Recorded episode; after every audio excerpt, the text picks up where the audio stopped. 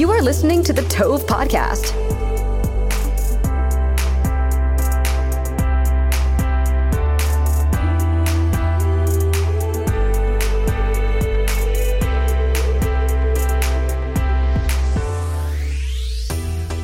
Welcome to the TŌV Podcast. My name's Levi Hazen. I have the privilege of coming to you today from Life in Messiah headquarters, where I am with my good friend and colleague in ministry, Jim Melnick. Of course, Jim has been with us multiple times on the TŌV Podcast. We've really enjoyed his insights about Russia and Ukraine and so forth. And I'm so excited to dive into today's topic, which for me is a really a brand new topic, and that is about a Jewish man named Oppenheimer. Jim, welcome back to the TŌV Podcast. Thanks, Levi. Great to be back again. I must confess my ignorance here on uh, this gentleman named Robert Oppenheimer that you actually brought to my attention.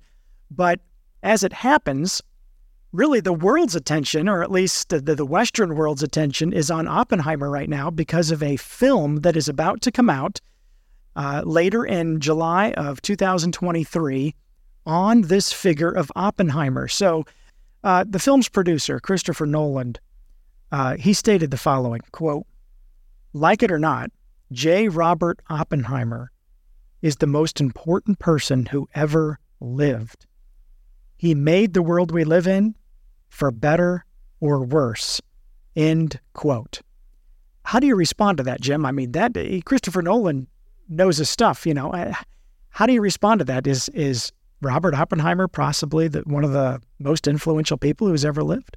Well, it's certainly shocking to read it in the sense for us as believers, you know, because um, he clearly was not the most important person who ever lived. Uh, that was our Lord and Savior Jesus Christ. You know, uh, you can look at a lot of other great uh, men and women throughout history. I would not necessarily put Oppenheimer in, in the top, you know, in that top rank, but he certainly was an extraordinary man and one who, um, you know, changed the world forever. But it wasn't just him alone, actually, and that's that's part of what I want to get get at through this, you know, discussion today. The reason, and this is my fundamental thesis, is the reason, the main primary reason that we have the atomic bomb today is because uh, of one man, and that was Adolf Hitler. Hitler's persecution of the Jews led into a um, certainly the exodus of Jewish scientists from Europe, the greatest minds in Europe, and most of them, and many of them went to England first, but then ended up here in the United States. And once the decision was made that we were going to, the United States was going to pursue uh, the possibility of exploring how to create a nuclear bomb, if that were possible. These incredibly gifted Jewish minds, which included um, you know one after another after another after another, were, were ended up getting Nobel prizes in physics. I mean, almost all of so many of them, uh, you know, were unique individuals. Uh, some of the greatest figures in in mathematics and in physics that the world has ever seen. Mm-hmm. And what, what Oppenheimer's genius was, I mean, he was he was certainly a genius on the same level of all of them. He was able to bring them all together and say, okay, we got to solve this because if we because the Nazis are going to do it, it, you know, and and we have to be able to beat them to the punch because this will be this will determine the outcome of the war of the war and the future of the world. Mm-hmm. You know, I don't know how many of your listeners and viewers have seen um, there's a TV series a few years ago it's a really long one. I haven't even finished it myself, but it's called The Man in the High Castle. And it's the story, it's, it's a TV series that, that shows what the United States might have been like had the Nazis and the Japanese won. That they would have divided the United States. They got the bomb first. And that's the story because the, the Nazis did get the bomb first. Yeah. And, uh, you know, you know, destroyed uh, enough cities in the United States. The United States gave up, and you know, the world was a different place. And so that was the motivation of all of these incredible scientists who worked together under Oppenheimer's uh, genius administration. And, you know, as they look back, I mean, there's probably, he was a unique figure in history that was able to, who was able to pull this all together. Um, there were other possibilities along the way that never, never came together. For example, in Britain, uh, the Brits were way ahead in some ways to begin with, and they were more committed at first, and, and, and but they never had an Oppenheimer that was able to pull it all together and to and to make it work. And there are many other factors. This, this is a very complex and incredible story, but uh, yeah, that's part of it. Okay, fascinating. Uh, can you tell us uh, about the Hungarian conspiracy and really how was the Hungarian conspiracy connected to the development of the atomic bomb? Yeah, that's a really interesting story. Now, when I when I first started reading about this, um, you know, there's a famous uh, letter from Einstein, Albert Einstein, to President Roosevelt.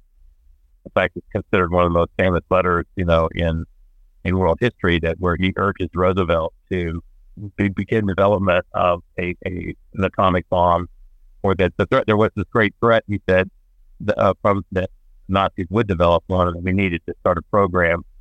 Uh, we, the United States, so the Allies, needed to start a program to be prepared in the event, um, you know, because the Nazis could be developing one. You know, Einstein is given the credit for that, but it really wasn't Einstein's uh, motivation or initiative at first. In fact, Einstein at first didn't think uh, it could be done. In fact, he was skeptical that, that you know that a bomb could be made. Mm. But there were these three Hungarians, and they're all Jewish. Uh, uh, Leo Szilard, um, Edward Teller, and Eugene Wigner, and they got together with Einstein and, and said, "Look, here's here's the situation. Here's how it could be done." And you know, I think Einstein was just sort of taken aback and, and realized they finally, you know, they convinced him, "Look, you're you're the guy. I mean, you're the guy with the world fame and we need you to write, you know, we'll write the letter for you or we'll compose it. We'll set it all up. Are you willing to sign it? And Einstein was, and he, was fine with it once it was all explained to him. But it was these three three men behind it really that got the ball rolling. And so that letter was sent to Einstein. I mean, sent uh, President Roosevelt. There's an interesting story. Uh, there's another Jewish guy who was one of his advisors, and he was an economic advisor to Roosevelt, and he was carrying Einstein's letter uh, to the president because they wanted to make sure it was personally delivered. And fact, um, tried to speak to the president one day, and uh, I think Roosevelt was tired. He said, let, let, let tomorrow have a breakfast or something. And he just wasn't connecting. And so the story is Sachs went back and said, How am I going to explain this to the president? I got to get through to him. And anyway, so after a good night's sleep, he comes back the next day. They have breakfast. He, he, he comes at it from a different angle. And Roosevelt said, So what you're telling me is the Nazis could blow us up or something. and he says, says, Yes, Mr. President, whatever. And anyway, so he, he gets it, you know, Roosevelt gets it. And, you know, he thanks he thanks Einstein and, you know, but the thing is, um, I thought that started the Manhattan Project. You know, I thought that was sort of the the the, um, the lightning rod for starting the Manhattan Project, and that wasn't the case at all it, it, it got Roosevelt, you know, interested. It, of course, piqued his concern. And, um, you know, but, and they, they, you know, they started a committee and everything else, but just like anything else, I mean, it wasn't, it wasn't yet urgent enough. They felt, okay, yeah, this, this doesn't sound good. We better look into it, get some people together and explore it, you know. And, and that was, you know, what happened as a result of the Einstein letter. So it did have that impact, but it wasn't the, it really wasn't the spark that got the Manhattan Project going. That would come later. These were uh, getting back to your original question. Those those three were involved in the Hungarian conspiracy, and they and they were involved in the bomb's development. You know, all along the way. Just an amazing story. Yeah, fascinating. There was also a very important meeting in May of 1933. What was going on there? What was what was so special about this meeting? Uh, and what does it have to do with the atomic bomb and World War II? Well, uh, I do mention this on my, in fact, anyone wants to go to my website, uh, jewishgiftedness.com. I do have a, uh, a link there to, um, I forget what the, it's called exactly, but it's, it's a meeting with Hitler or Planck's meeting with Hitler, something like that. This was a, a meeting between Max Planck, who was a German, one of the most famous German physicists in the world. Uh, he, he had an opportunity to go in and, um, you know, greet the new chancellor of Germany, uh, Adolf Hitler, at the time. And he wanted to use it uh, to protect and defend uh, Jewish scientists and others who were under a vicious attack already from the Nazi political administration. So, you, know, this is very early in, in, in Hitler's reign, uh, you know, of cruelty. It only sort of just gotten underway. And I mean, Planck was saying, if you do this, you're going to destroy German science. And we, we're at the top of the world right now. We're, we have the, you know, and, and Hitler reportedly said, you know, doesn't matter. We will destroy science if that's what, you know, we'll build it back. Basically, this was the, this was the Nazi view. Mm. The Nazi view was that Jews were parasites and could not actually, and did not actually contribute anything to world culture or science. Or, I mean, as crazy and as insane as that was, um, that was the Nazi view. That was the official view was that the Jews could only be parasites and that's, and therefore they had to be destroyed. You know, that, that, that they could not come up with original, I mean, it was original thinking, creativity, the opposite of reality. And so Hitler's view was that, hey, anything these Jewish parasites can be doing, which is what he felt they were, you know, our German scientists can, once we get the Jews out, we can train up our German scientists to uh, to take their places and succeed where they what the Jews were doing and or whatever in his twisted uh, demonic you know mindset and and that was it. He destroyed uh, he destroyed German science at that point, at least the physics. And what I say why this is such an important meeting was that because if Hitler had been more of a pragmatist, if he'd have said to Planck, "Well, you know, you're right. Let's uh, let's let these Jews uh, stick around for, for now, and uh, we'll use them to do the things we want to be done. And, you know, he could have forced them to be under pain of death or threats to their relatives, forced them to do things on behalf of the German state. Um, that might have won the war and changed the world, you know, forever. And then he still would have had the Holocaust. But I mean, but at the same time, that that was not something he was willing to do. Mm.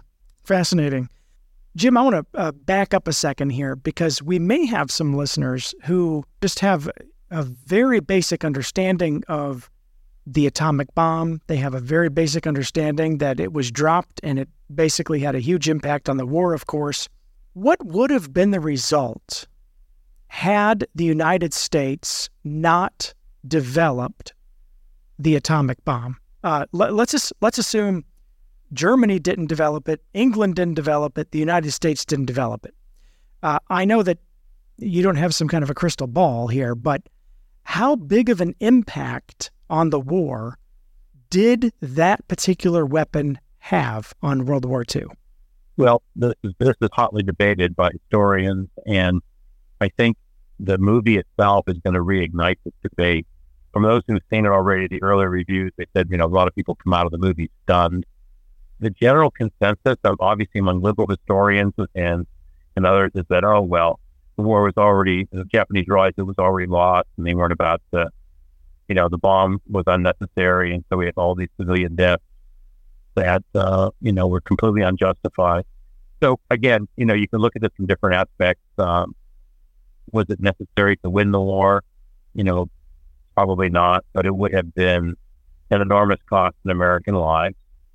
And in comparison with other things that were going on in the war, like the just the the, the uh, regular bombing that was happening, uh, those are devastating. I mean, you know, from a moral standpoint, you can look at what else was happening in, in the bombing of German cities and Japanese cities during the war, and the, and the, the high civilian tolls from from just you know conventional bombing, and I guess you know nobody really knew maybe what exactly was going to happen with this other bomb, this one bomb and how horrible it would be and how you know devastating it would be. So, you know, there's more we could say on that. Sure, but. sure, yeah, okay.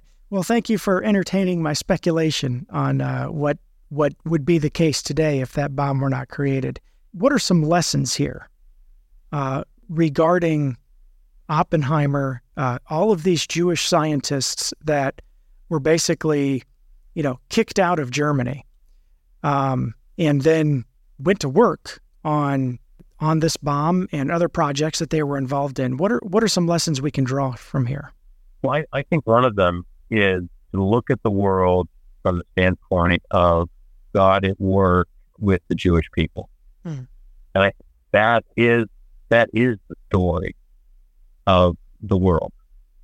In other words, um, you know, the secular world thinks it's going in a particular direction. That's not God's direction. Right. God has a plan. That plan is is um, you know spoken about and prophesied in His Word, the Bible, and you know the Bible has very specific things to say about the Jewish people, the role of the Jewish people, the fact that God called them as a special people uh, to give us the Bible, to give us uh, the prophecies through the Jewish prophets, and then ultimately to give us the Messiah, Jesus, and also to um, uh, with a plan about the rest of, of, of uh, mankind and the future of the world. So we'll begin there and say, okay, if if that's all true, and I believe it's true, and most of our listeners believe it's true, then how does this all fit into that plan? That's that's the most important question uh, as we consider this, this film and impact on us today, because I think it, it, teaches or may provide some very important reminders of, of, of what you know why this happened and what this might mean for us in the future. So, the bottom line coming out of World War II was we had you know uh, the six million uh, dead from the Holocaust, and we have the establishment of the state of Israel. We have the atomic age, and we had the establishment of the United Nations, and and and you know different things like that. In other words, all those things came out of uh, the end of World War II and were the result of decisions that were made during the war and in the early aftermath of the war. Um, and so we live with all of that today. The question would be, um, you know, especially with respect to the Holocaust, I think the Holocaust, you know, continues to drive and sort of define so much of um, the worldview of American Jewry today. And it's, it's also part of, you know, the wounds are very, very deep. And I think we're actually part of the division in American society today as a result of a misunderstanding of how what Christianity is, how it all fits into the Bible, and what God's plan is for the Jewish people and for mankind. Mm-hmm. Um, that could be the topic of, of another another uh, podcast some, at some point. But with respect to the bomb itself, you know, I, my my position is, or my view is that um, it became it, it, it, it exists and came together in a moment of emergency of utmost crisis, and I think, excuse me, I think that's going to be that's going to be um, brought out in the film. You know, there's a time where they say, you know, this, we have to do this, we have to do this, because you know the Nazis um, may are, are doing it too, or could be doing it too, and we have to beat them. And so that sense of urgency drove drove all of this together. And my question would be, okay, well, what if the world had stood by the Jewish people in those early days? You know, when they saw the kind of harassment and persecution that, that they were experiencing in Germany, and just denounce, you know, denounce Hitler, or found try to find ways to stand up for believers who were helping the Jewish people at the time. We have to stand against anti-Semitism and and and these kinds of hatreds early on. But standing, but standing for the truth, standing with the Jewish people, and standing for biblical principles early on. I think that's the lesson. And you know, in this case, um, the world got a terrible lesson by not doing that. Yeah, and we live under under the threat of atomic warfare to our to this day. And you know, it goes back to that lesson. Again, not to not to upset or frighten anyone, but you know, we we're dealing with with a, a terrible a dictator in, in Russia today, Putin, and who's who's really out of control, and you know, no one knows what he's going to do next. And um, you know, we have uh, the threat of, from Iran of Israel again using a nuclear weapon, and so the world is still an unstable place and very unstable. But we have a God who is the source of stability, and He is our only resting place. And we need to, you know, look to Him for for guidance, but to realize that, you know, nothing that we do is going to, um, um, you know, we can't do anything in our own flesh or in our own power, only as He gives us guidance. And if we serve serve the God of Israel, the one who never slumbers nor sleeps. That's right. And of the Jewish people and of His of His chosen ones. Yeah, that's right, Jim. Well, I agree with that wholeheartedly. And I think uh, listeners, viewers would do well to really take that in and chew on it for a while, especially if it's a new concept for them. And I think, again, one great way to do that is by uh, getting your own copy of Jewish Giftedness and World Redemption The Calling of Israel uh, by our guest today, Jim Melnick. I know this book has helped many, uh, Jim, to see that God really does have a special plan, a special place for the Jewish people.